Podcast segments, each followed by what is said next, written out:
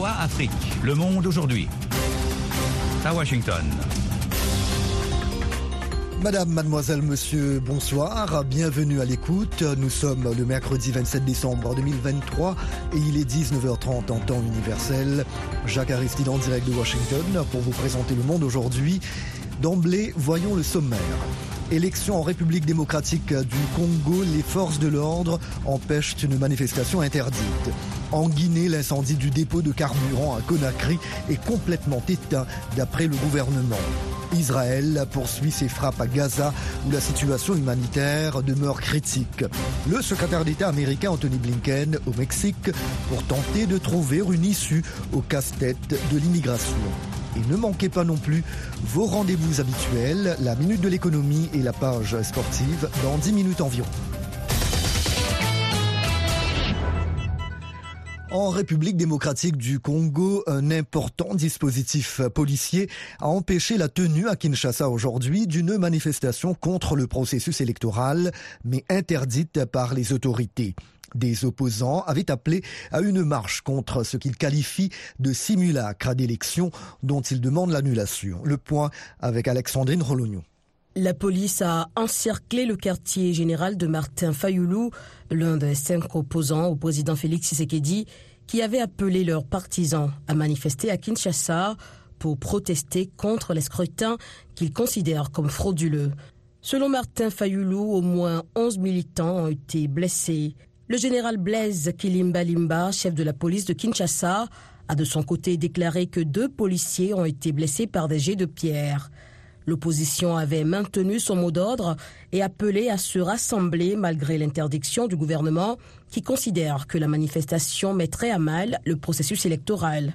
Le dernier décompte effectué mardi donne à M. Tshisekedi une large avance sur ses 18 adversaires avec près de 79% des quelques 6,1 millions de voix dépouillées. Environ 44 millions de personnes étaient inscrites sur la liste électorale. La compagnie militaire privée américaine Bancroft Global Development est en discussion avec la République centrafricaine, a-t-elle indiqué, alors que le groupe paramilitaire russe Wagner, implanté depuis 2018 dans le pays, est en pleine réorganisation.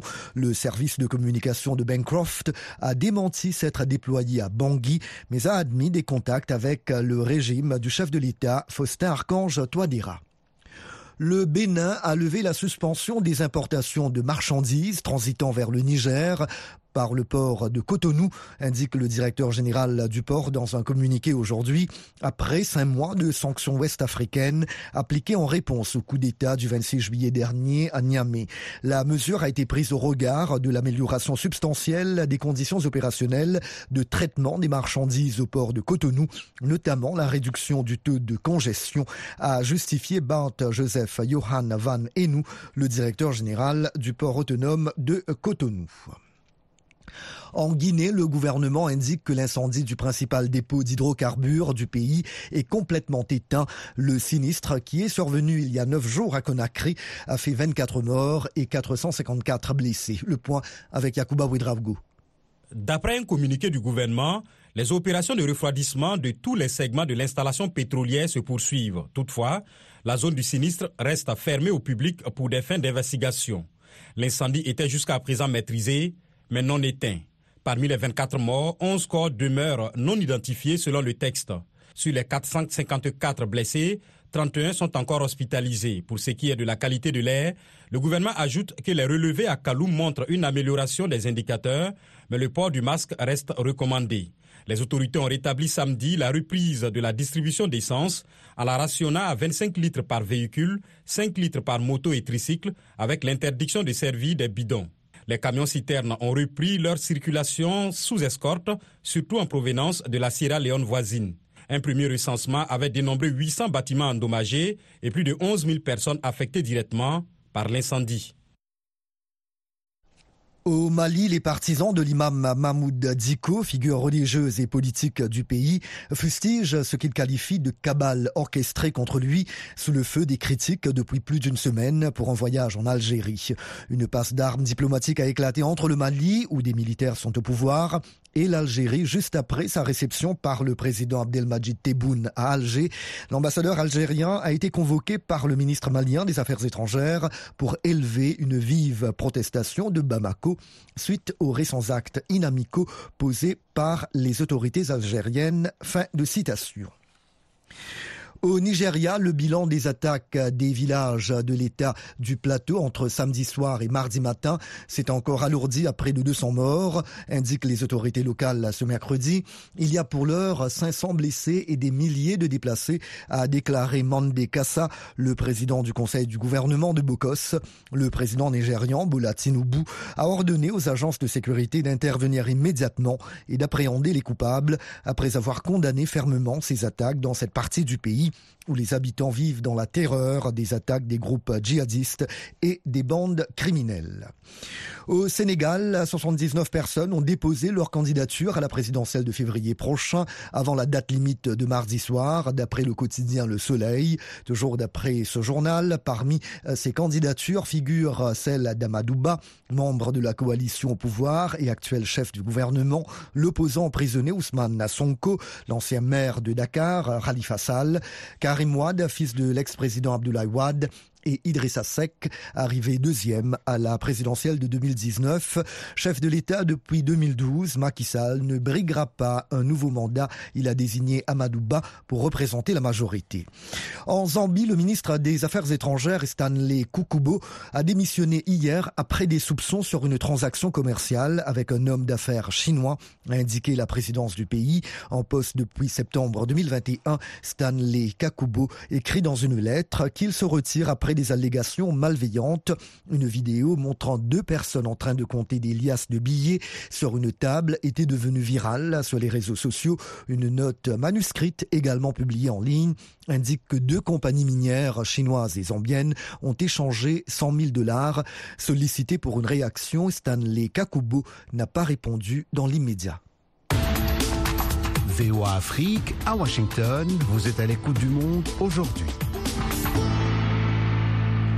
L'armée israélienne poursuit ses frappes dans la bande de Gaza.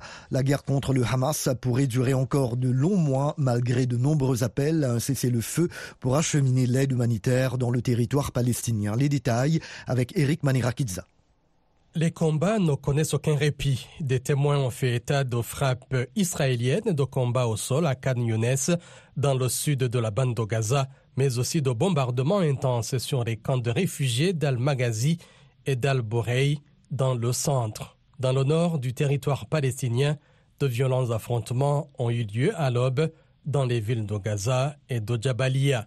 La France s'est dite mardi gravement préoccupée par l'intensification des combats et a appelé avec force à une trêve immédiate. L'émir du Qatar s'est entretenu dans la nuit avec le président américain Joe Biden les deux dirigeants ont discuté des efforts nécessaires pour arriver à un cessez-le-feu permanent, a affirmé la diplomatie qatari.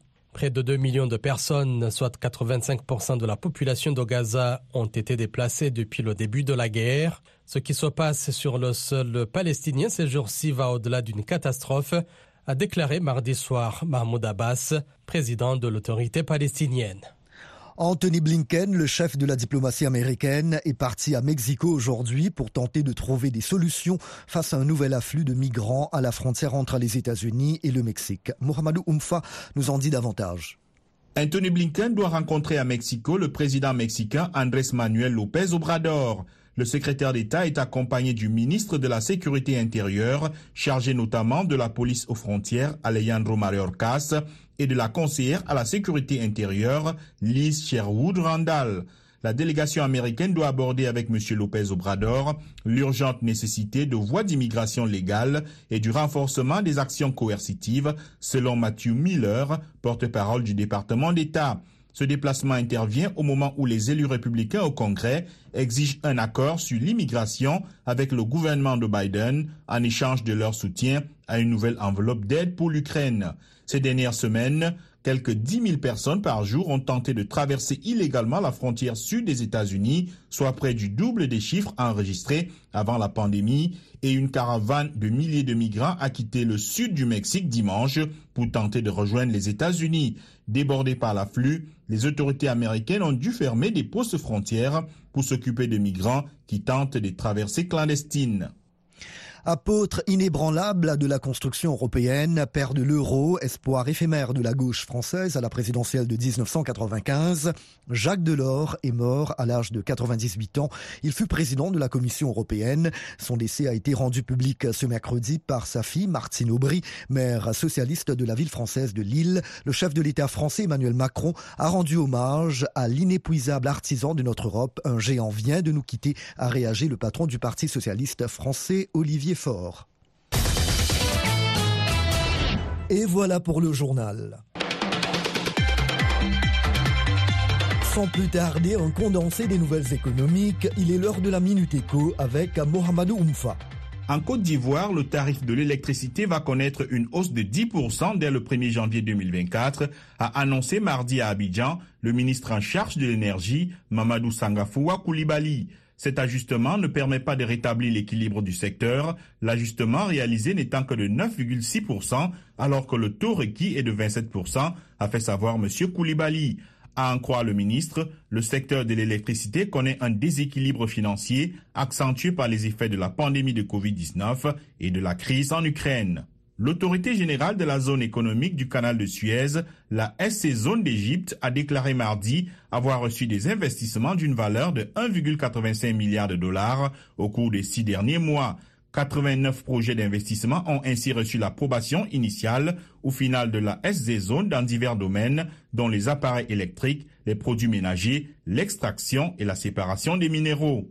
La Tunisie et l'Arabie saoudite s'apprêtent à signer sept mémorandums d'entente sur des domaines comme l'environnement, le tourisme, la recherche scientifique, l'agriculture et l'emploi, a annoncé mardi à Tunis le ministre saoudien de l'Industrie et des Ressources minérales. Le responsable saoudien est actuellement en Tunisie dans le cadre de la 11e session de la commission mixte tuniso-saoudienne qui vise à renforcer la coopération entre les deux pays.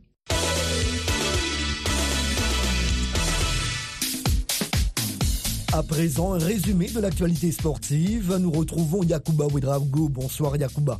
Bonsoir Jacques, bonsoir à tous. Les léopards retenus pour la Cannes 2023 sont connus. Oui, Sébastien Dessabre, sélectionneur de la RD Congo, a appelé 24 joueurs pour le déplacement en Côte d'Ivoire, même si la CAF autorise jusqu'à 27 joueurs. Sur la liste du technicien français, il n'y a qu'un seul joueur issu du championnat local, Ngoussa Badjo CID, gardien de but du tout-puissant Mazembe. Les cadres de la sélection sont présents.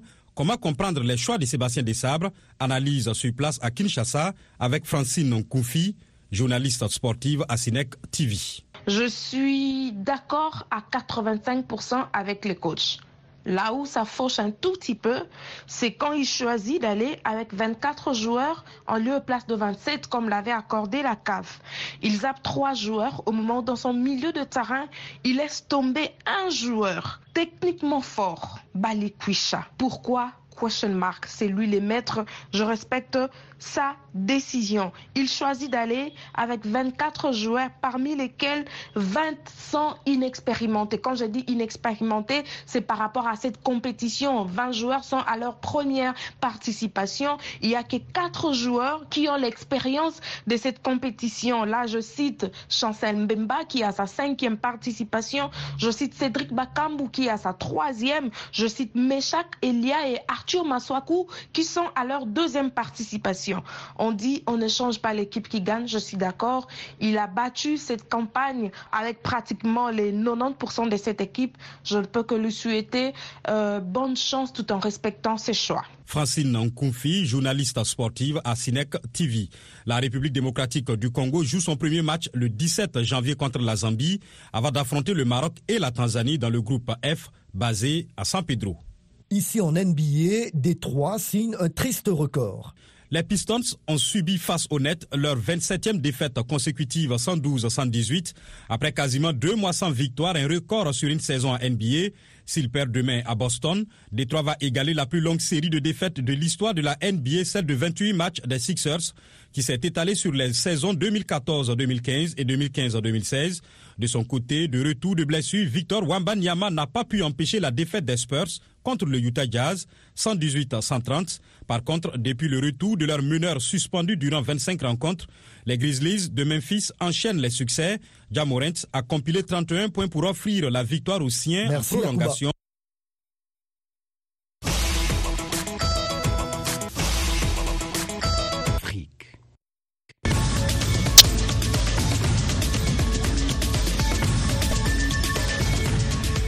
Il est l'heure maintenant de passer à notre tranche magazine dans le monde aujourd'hui. Jacques Aristide toujours avec vous. Merci de votre fidélité à VOA Afrique. Retour en République démocratique du Congo où plus de 25 personnes ont perdu la vie à Bukavu dans la province du Sud Kivu. Les victimes ont été surprises par des glissements de terrain après des pluies diluviennes qui se sont abattues jusqu'à ce mercredi matin sur la région orientale du pays. Le reportage de Zanem Netizaidi, notre correspondant à Goma. Plus de 20 morts, des maisons inondées et de ruelles impraticables, c'est le sombre tableau qui représente ce matin quatre de huit quartiers de la commune de Kadoutou. Ce sont les quartiers Kassali, Mossala, Nyamugo et Nkafu qui ont payé le plus lourd tribut à cette catastrophe naturelle. David Chikuru, habitant de Bukavu. On a enregistré 11 morts sur l'avenue Kawa, au quartier Nyamugo. Dans le quartier Nyakaliba, on a enregistré 5 morts. Sur l'avenue Wecha, dans le quartier Nkafu, on a enregistré 3 morts. De nombreux blessés sont enregistrés et sont pris en charge dans les structures sanitaires. L'un des leaders de la nouvelle dynamique de la société civile souligne que cette catastrophe est la deuxième pour le seul mois de décembre 2023. Patrick Mongwa estime qu'il est temps que les autorités se saisissent de la question des glissements des terrains. C'est inconcevable qu'on continue chaque fois à enregistrer des dégâts humains, des dégâts matériels, chaque fois qu'il y a des pluies diluviales qui se battent sur la ville et que les autorités ne réfléchissent à aucune mesure. Nous sommes en train d'interpeller encore une fois leur conscience afin qu'on puisse établir un plan d'assainissement de la ville de Bukavu, un plan de sécurisation, un plan de gestion des catastrophes naturelles. Les canalisations sont pleines de déchets et le mur de certaines maisons risque de s'effondrer. Le bourgmestre de la commune de Kadoutou rassure que les mesures ont été prises pour éviter de nouvelles victimes. Les dispositions, on ne peut pas dire qu'il y en a vraiment, à part le fait qu'on a demandé aux habitants qui sont juste euh, proches de ces endroits euh, qui peuvent présenter des dangers d'évacuer ces lieux-là, d'aller d'abord chez les voisins, le temps qu'au niveau provincial, on puisse trouver peut-être des mécanismes de, de réparer euh, peut-être les caniveaux qui, qui sont bouchés et qui, qui entraînent que les eaux puissent être concentrées à un endroit et ainsi créer des dégâts. La ville de Bukavu fait face à un énorme défi de respect des normes urbaines. De nombreux experts ont souvent recommandé aux autorités de procéder à un élargissement de la ville pour limiter les dégâts environnementaux, un plan qui n'a jamais été mis en application. Zanem Netizaidi pour VOA Afrique. Restez branchés sur VOA Afrique à Bukavu sur 97.4 FM.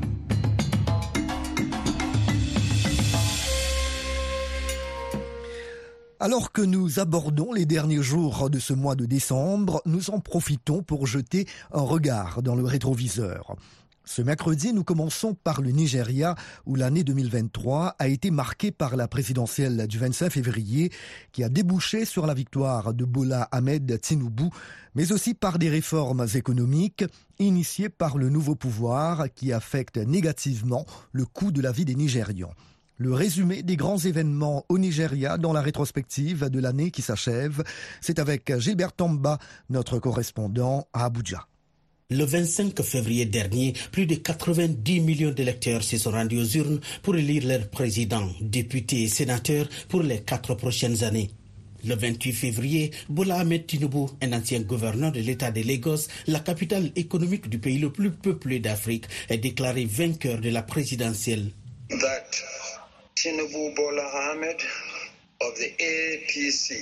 Que Tinubu Bola Ahmed de l'APC ayant satisfait aux exigences de la loi est déclaré vainqueur et donc élu.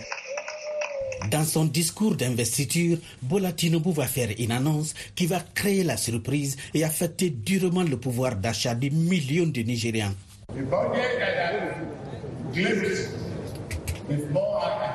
Malheureusement, le budget avant ma prise de fonction ne prévoit aucune subvention au carburant. La subvention au carburant n'existe donc plus. L'annonce a fait l'effet d'une bombe et depuis, l'inflation a pris une courbe ascendante. Le prix de l'essence est passé de 185 naira à plus de 600 naira le litre. Le président Tinubu a promis d'investir ailleurs les fonds qui étaient depuis des années destinés aux subventions sur les carburants. Beaucoup de Nigériens n'ont pas apprécié la mesure. S'il y avait eu un projet de suppression de la subvention, ils auraient pu d'abord prendre fonction et faire des négociations à l'amiable, mais pas venir annoncer brusquement. Maintenant, les gens ont déjà payé la subvention et ils ont refusé de vendre leur carburant. Au moment même où je vous parle, il n'y a pas de carburant dans mon véhicule et je suis maintenant bloqué.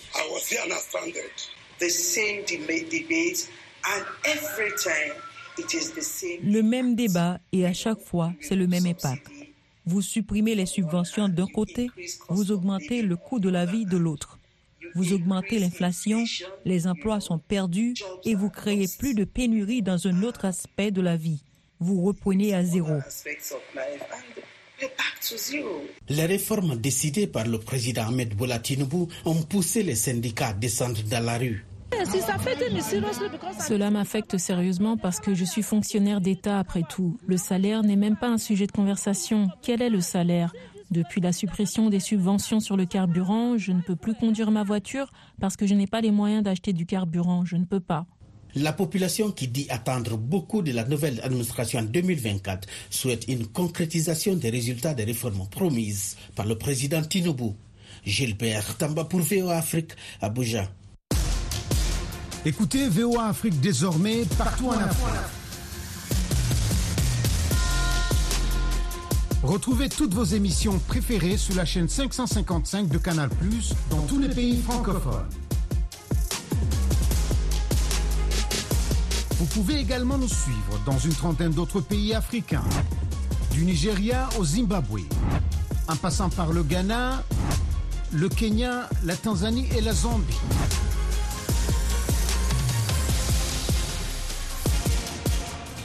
VOA Afrique dans tout le continent africain sous la chaîne 555 de Canal Canal. En Côte d'Ivoire, l'année 2023 a été marquée par de nombreux événements, dont la mort subite de Henri Conan Bédier, l'ancien président du pays, le retour des militaires ivoiriens pris en otage au Mali et les préparatifs en vue de la Coupe d'Afrique des Nations de football. Les détails avec Ange Noménieux, notre correspondant à Abidjan. En Côte d'Ivoire, le début de l'année 2023 a été marqué par une manifestation de joie populaire. C'était le retour tant attendu des soldats ivoiriens en Côte d'Ivoire, détenus au Mali pendant près de six mois. Ils ont été accueillis à l'aéroport par leurs familles et les autorités ivoiriennes. Adam Kwasi, lieutenant dans l'armée ivoirienne. Je voudrais exprimer au nom de tout le groupe notre profonde gratitude pour tout ce qui a été entrepris pour nous, pour notre retour au. Alassane Ouattara, président de la République. Bien évidemment, maintenant que cette crise est derrière nous, nous pourrons reprendre des relations normales avec le pays frère qu'est le Mali, qui a besoin de nous et dont nous avons besoin également. Les Maliens sont nos frères. La mort de l'ancien président ivoirien Henri Colombidier est l'autre grand événement qui a marqué la Côte d'Ivoire le 1er août 2023. Le sphinx de Daoukro est décédé à Abidjan des suites de malaise à l'âge de 89 ans. Syriac Youboué, militant du PDCI. Aujourd'hui, on m'informe que le président est, il va mal à point, qu'il a été transféré ici à Abidjan. Donc je dis si c'est comme ça, je vais me rendre à sa résidence. Malheureusement, à ma grande surprise, on vient d'être informé que le président a rendu l'âme. C'est vraiment un coup dur pour nous les militants et c'est vraiment une grosse perte pour la Côte d'Ivoire et pour le PDC RDA. Donc je crois en l'avenir d'un PDC RDA. Je pense que les dignitaires, les secrétaires exécutifs au sein du parti, avec la mort du vieux, vont fédérer leur énergie pour qu'on puisse vraiment obtenir un PDCI RDA fort et concurrent. Le banquier Tidiane Thiam a été élu pour succéder à Henri Conan-Bédier à la tête du PDCI. Pendant ce temps, sur le plan sportif, le pays s'apprête à accueillir la deuxième canne de son histoire. Les préparatifs sont presque terminés et les Ivoiriens sont plus que jamais enthousiastes à l'idée d'accueillir ce grand événement. Idriss Diallo, président de la Fédération ivoirienne de football. Une fois qu'on aura offert cette canne, toutes les dispositions seront prises pour que la sécurité soit assurée, pour que les conditions, je dirais, de, vie, de qualité soient assurées dans la ville d'Abidjan. Pour ceux qui connaissent la Côte d'Ivoire, il y a un adage qui dit Abidjan est doux. C'est universel. Et donc, euh, nous allons faire en sorte que euh, tous les étrangers apprécient. L'année 2023 se termine donc sur cette note d'optimisme en vue de l'organisation de la Cannes. L'année 2024, pour sa part, promet d'être le sprint final pour les préparatifs de l'élection présidentielle de 2025. Ange du pour VOA Afrique, Abidjan. Salut les amis, ici Roger Montou de VOA Afrique. Téléchargez et partagez l'application RM Show VOA. Vous allez pouvoir nous suivre en direct sans problème. Vous serez aussi en mesure de suivre des émissions manquées et nous appeler, participer en live en direct sur notre application RM Show VOA. Vous pouvez trouver l'application dans votre Google Play. Cherchez tout simplement RM Show VOA. Merci infiniment de rester connecté avec RM Show sur l'application Google Play RM Show VOA. Téléchargez et partagez l'application pour rester scotché à nous suivre chaque jour entre 20h à 21h temps universel. Rappelez-vous que RM Show, c'est chaque jour à 20h temps universel sur VO Afrique et je vous dis comme d'hab, job bless, peace Africa. Au Gabon, les fêtes de fin d'année sont une aubaine pour les commerces. Depuis quelques jours, les ventes et les commandes s'enchaînent auprès des opérateurs locaux, initiateurs des expositions mettant en lumière leur savoir-faire. Un petit tour d'horizon de ces activités saupoudré de l'ambiance festive avant le réveillon de la Saint-Sylvestre. Le reportage de notre correspondant à Libreville, Ismaël Obiongzé. Pour faire plaisir à leur famille, les Gabonais ont envahi les marchés, ce qui fait l'affaire des commerçants, comme ici à la foire des artisans locaux qui se tient sur l'esplanade de la place de l'indépendance. Une exposante. On se retrouve euh, ici pour essayer de faire écouler un peu nos produits parce que nous sommes souvent dans les maisons. Donc quand on organise euh, ces gens d'événements, ça nous permet, nous les transformatrices, de venir écouler nos produits. Se faire découvrir à la population et permet aux gens d'utiliser nos produits parce que nous voulons vraiment consommer gabonais. À 5 minutes de là, les publicitaires d'un grand magasin annoncent l'arrivage d'une nouvelle gamme de jouets pour enfants Amélie sort des rayons avec un chariot bien Il y a les poupées, il y a, y a, la trottinette et puis les vélos, petits vélos pour euh, bébés. Les enfants ont demandé à avoir ce, ce genre de jouets-là. On est obligé de le faire, malgré que la vie elle est chère. En effet, pour Noël, tout comme pour le Nouvel An, l'inflation joue déjà les troubles fêtes. Matas, mère de famille, vient de s'en rendre compte sur les états du marché de viande fraîche à Montbroué. Je suis venue pour prendre la viande fraîche. Bon, moi, j'avais toujours l'ancien prix de 3500 le kilo. Mais en arrivant ici, le constat est vraiment déplorable. Le prix qui était à 3500 est maintenant à 4500, 5000. Si la fête est devenue en partie une opération marketing inégalée, Noël est surtout connu pour sa dimension religieuse. À l'église Sainte-Marie de Libreville, l'une des plus anciennes du Gabon, la chorale Sainte-Geneviève revisite son répertoire de chants pour la fête de la Nativité. Adeline est membre de la chorale. C'est des chants qui parlent de la naissance du Christ, euh, comment le Christ est arrivé sur terre, on le célèbre en fait. Voilà, donc euh, certains parlent de l'histoire, de, de l'arrivée du Christ, hein, lorsque l'ange Gabriel est venu annoncer la, la naissance à la Vierge Marie, jusqu'à la naissance du Christ, l'arrivée des mages, les cadeaux. Un bémol cependant, l'atmosphère de Noël, avec la musique et le parfum envoûtant du réveillon, risque d'être parasité par le couvre-feu en vigueur au Gabon depuis le coup d'État militaire du 30 août dernier. Ismaël Obianzé pour VO Afrique, Libreville.